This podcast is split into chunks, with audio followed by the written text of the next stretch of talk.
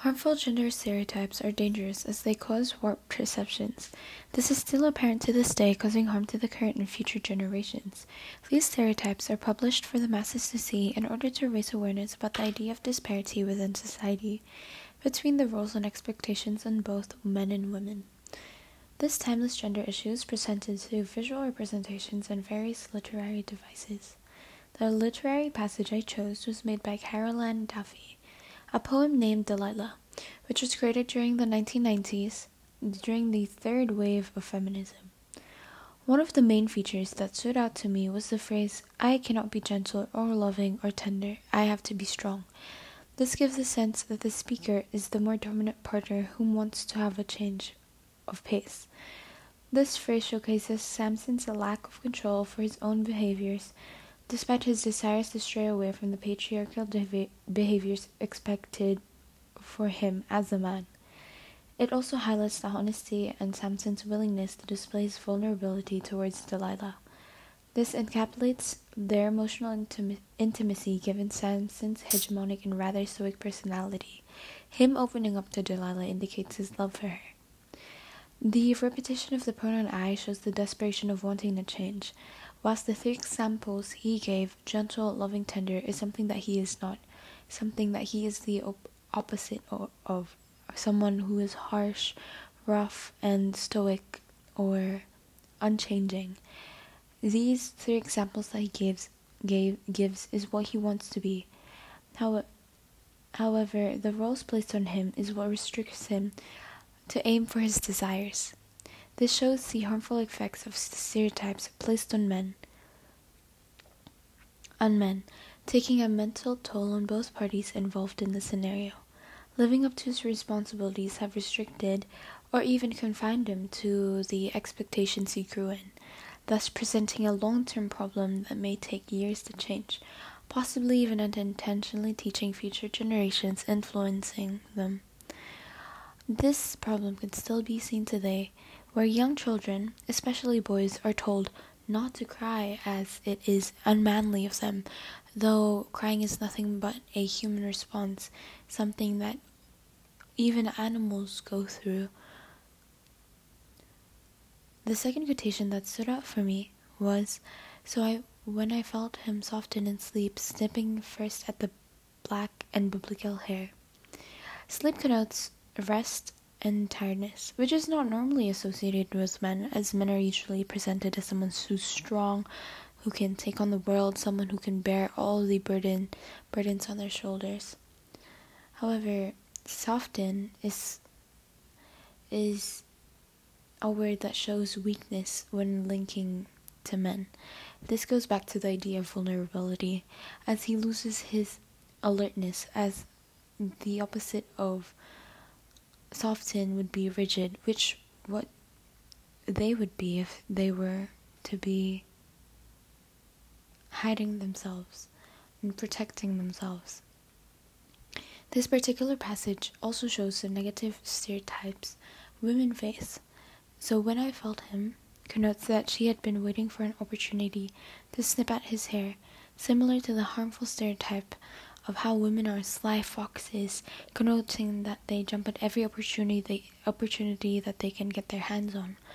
This also links back to the stereotype of how women are two things. They are either manipulative, sly, evil creatures who only take advantage of men, whilst there are also innocent, naive, and submissive towards their husbands or men to be a homemaker for the house. The non-literary passage I chose was a painting by Thomas Hart Benton within the late 1940s, titled Poker Night. This was commissioned by a Hollywood producer named David O. Selznick to create an original painting based on a scene in the film version of Tennessee Williams' Pulitzer Prize-winning play, A Streetcar Named Desire. This piece's setting was shortly took place after the Second World War had ended, which was around the baby boom generation. The presentation of women in the text presents the pressures that women face in the 1950s. On the right-hand side of the room, The women are doing something quite opposite to the men, which you can see on the left side. There are only two women in comparison to the bigger group of men, where we can see that they are quite especially less active. Woman 1 is seen to be cowering behind Woman 2 with her body tucked and slumped over the chair. This entails that she may have a more timid, even insecure-like demeanor in comparison to the woman in front of her. To add on, we can further infer that she may also be having feelings of possibly having jealousy and envy towards the woman in front of her, or Woman 2, based on her body language, as she is seen to be looking up at her, nearly idolizing. Furthermore, since it is the 1950s or late 1940s, she may not have fitted the beauty standards in which Woman 2 reaches, with bright-colored red lips, blonde, stylish hair, and a figure that men would usually opt for, seeing as she has a more natural brunette hair and with only undergarments hiding her body. Women at the time were seen as something that men used to relieve their stress, referring to the baby boomer era in the 1950s, possibly explaining the lack of clothing.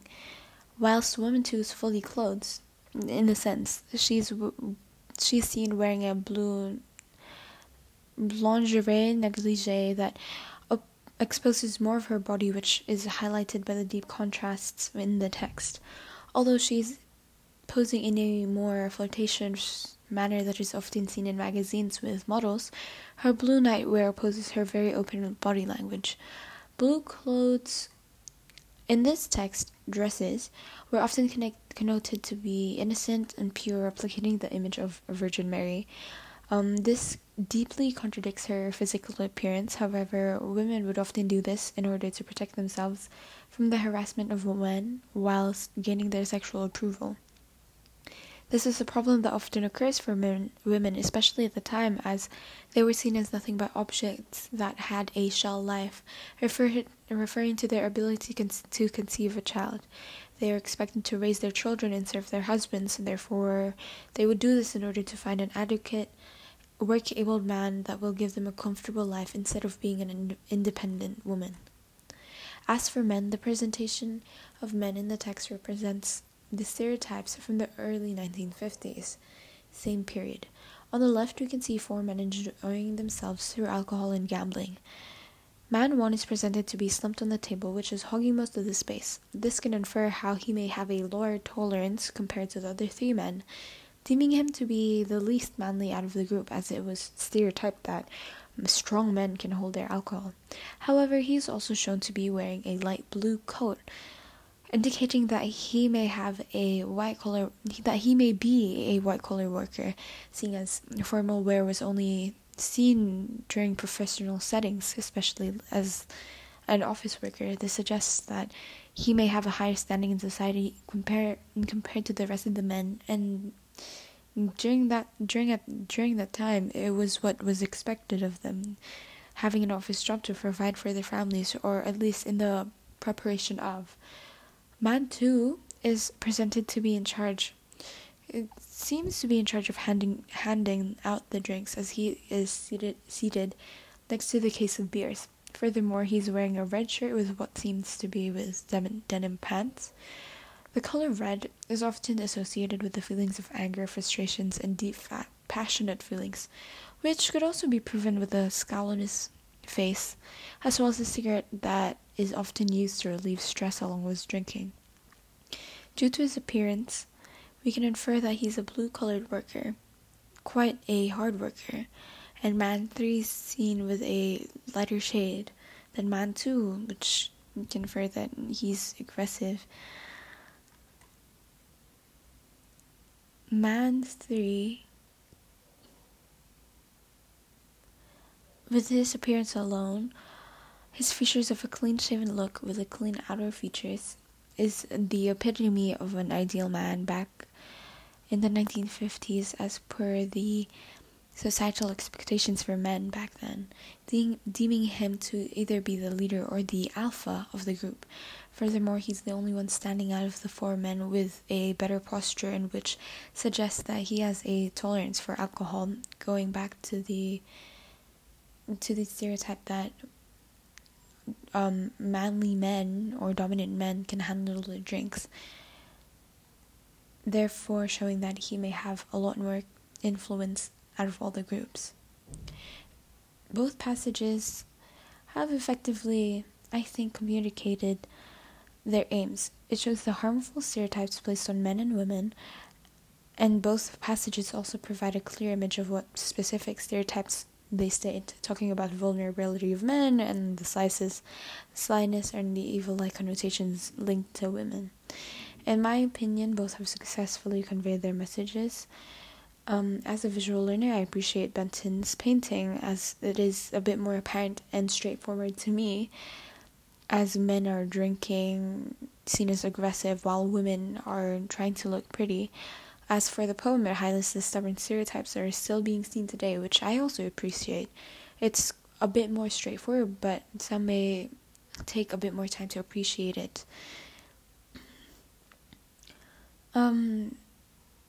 However, I would have personally chosen Carol Ann Duffy's work.